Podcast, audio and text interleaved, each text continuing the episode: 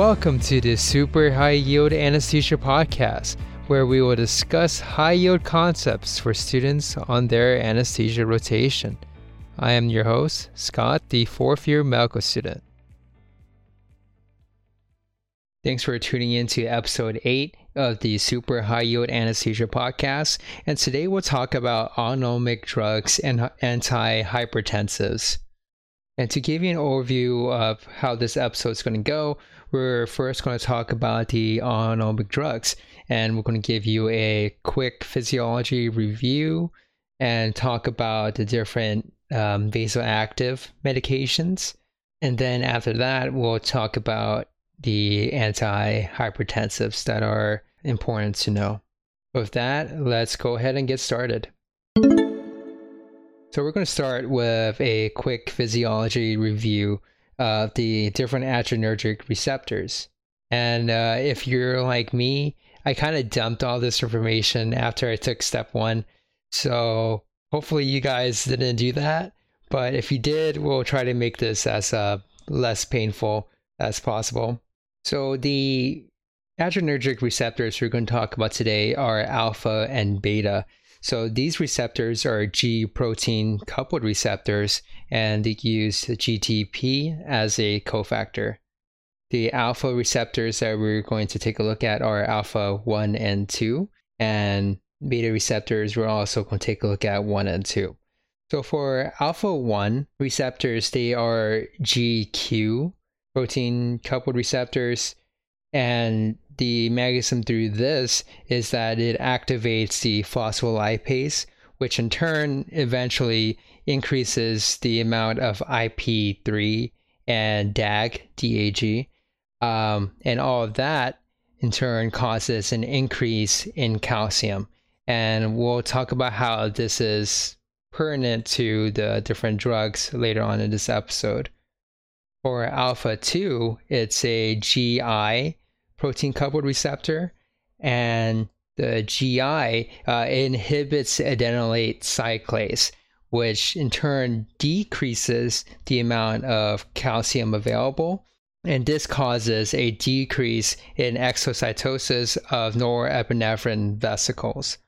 And for the beta receptors, um, they're generally GS, which causes activation of adenylate cyclase, which in turn changes ATP to CAMP, which then increases the kinase cascade.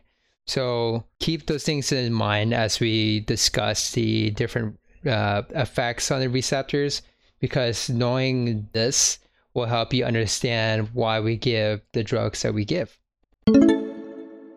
So now that we know the basic mechanisms of each receptor, we're just going to talk about the most important effects for each receptor.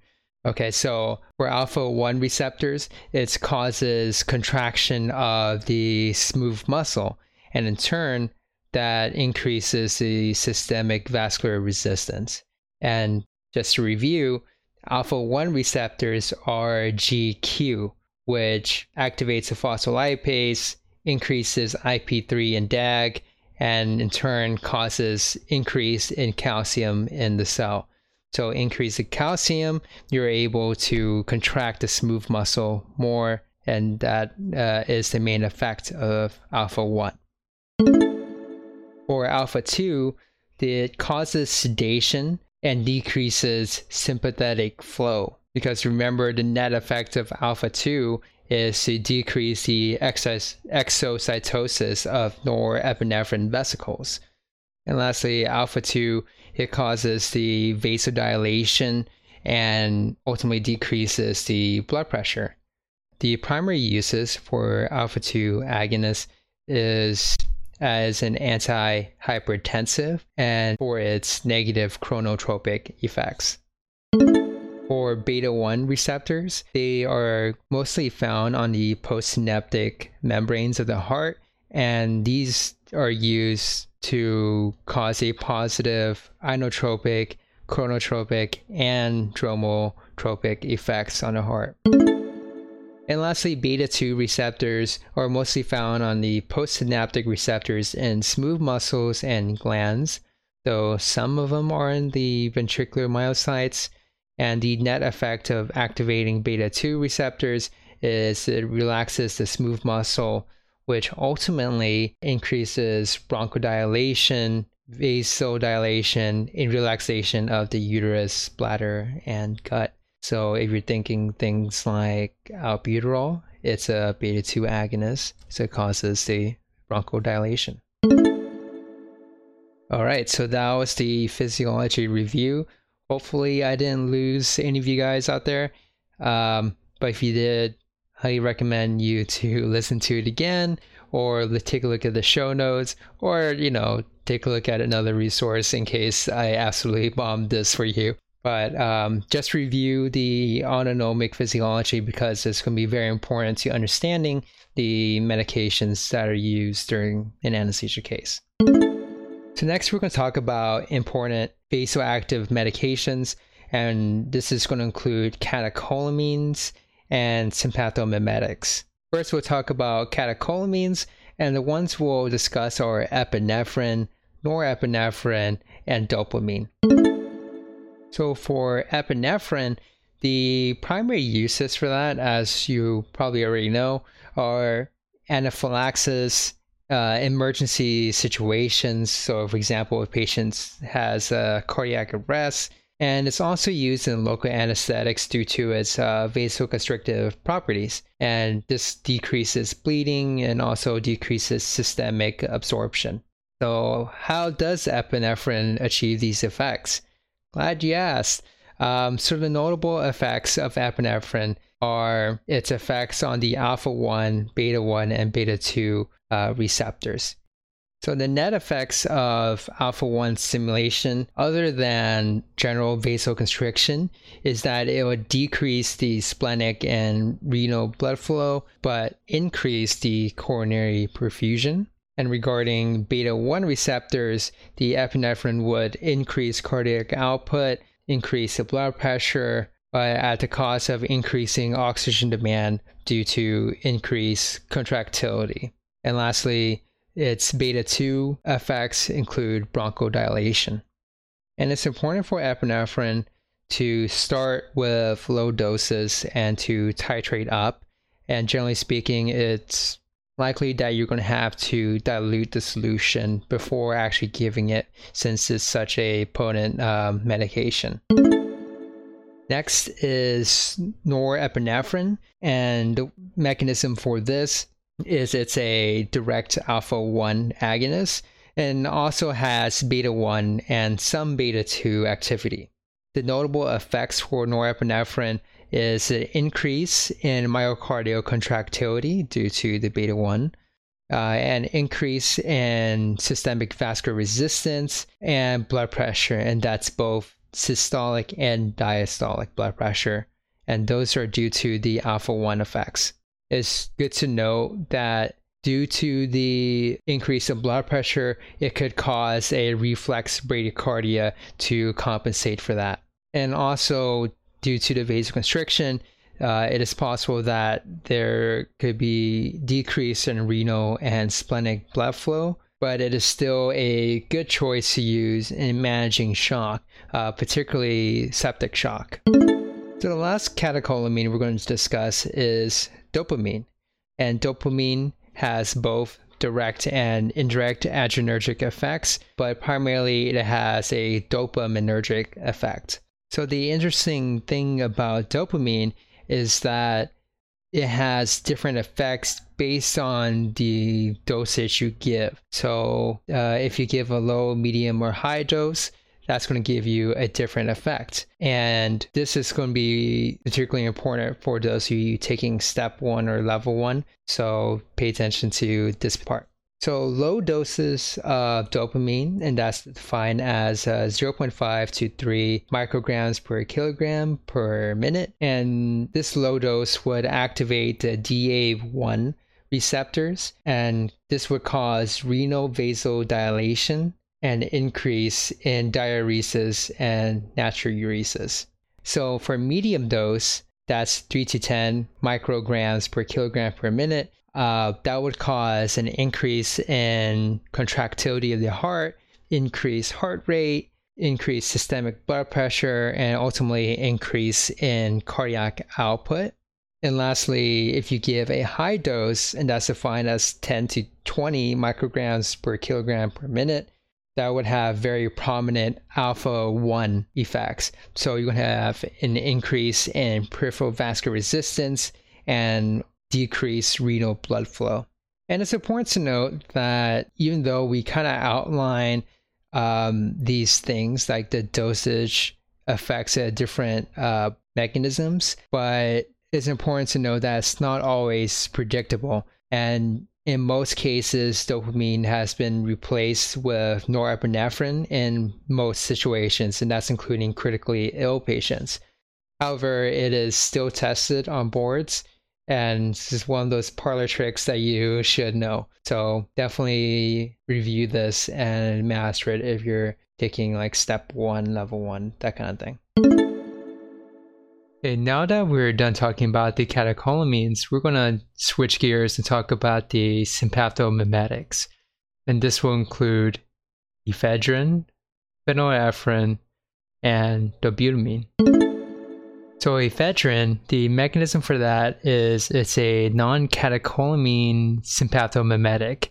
And the notable effects for that is going to increase the blood pressure, heart rate, contractility, and the cardiac output. The ephedrine also has action as a bronchodilator. Key notes about ephedrine is it has a longer duration of action and less potent than uh, epinephrine.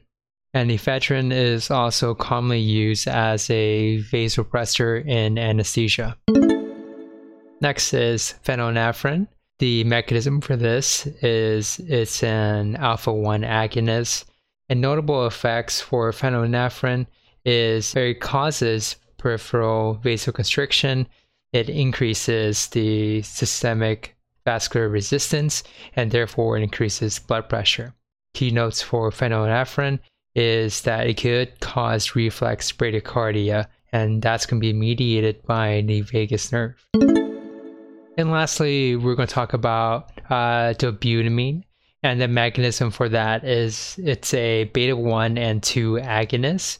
And notable effects for that is an increase in cardiac output and myocardial contractility. It's also going to cause a vasodilation via the beta 2 activity, which prevents a large increase in arterial blood pressure. Dobutamine also causes a decrease in left ventricular filling pressure, but it's important to note that the coronary blood flow is going to actually increase. And key notes about dobutamine is that it increases myocardial oxygen consumption, so it's not used routinely. Now we're going to talk about the antihypertensives.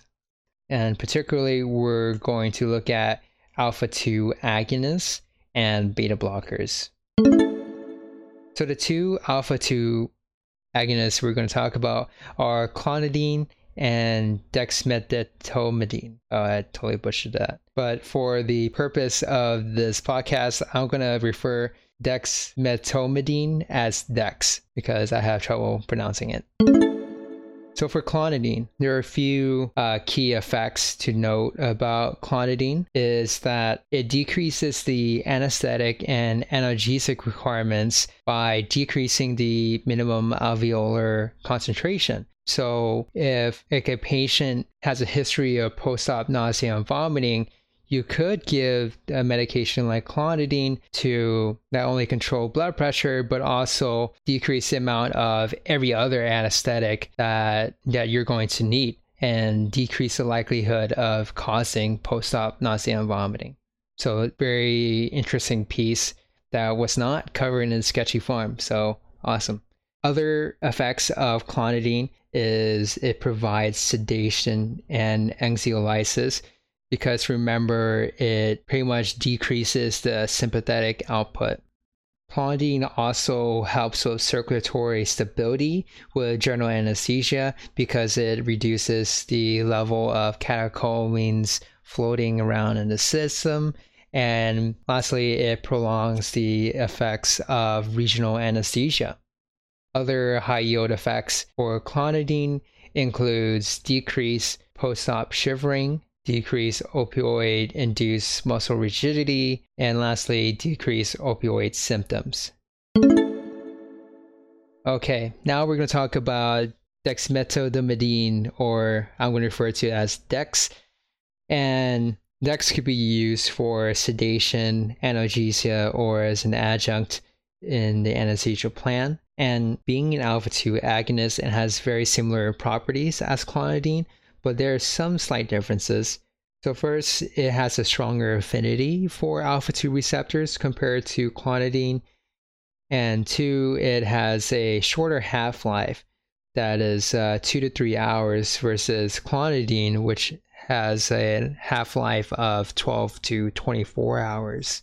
So Dex is a pretty versatile medication that can be used in different settings during the perioperative period. So during the intraoperative stage, you can use Dex to decrease the need for IV and inhaled anesthetics. In the post-op period, it can decrease requirement for analgesic and sedative requirements. When you're doing a fiber optic intubation, DEX can be used for an awake sedation. And in the ICU and or PACU, DEX can be used for sedation without any significant ventilatory depression.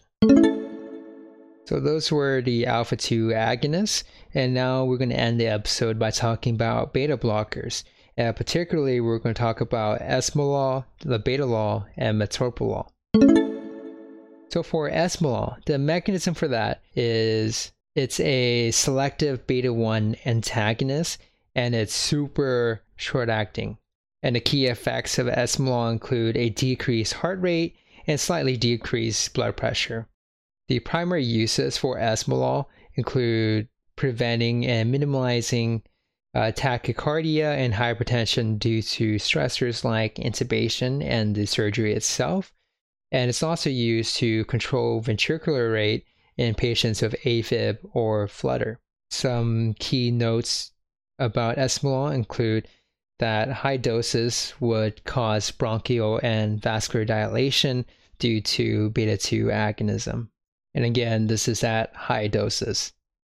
The contraindications for esmolol, like for any other beta 1 blockers, is if the patient has a history of sinus bradycardia, has heart blocks greater than type 1, and if they have cardiogenic shock. Because the heart is already slow, and you don't want to drop a beta blocker on them and slow it even more.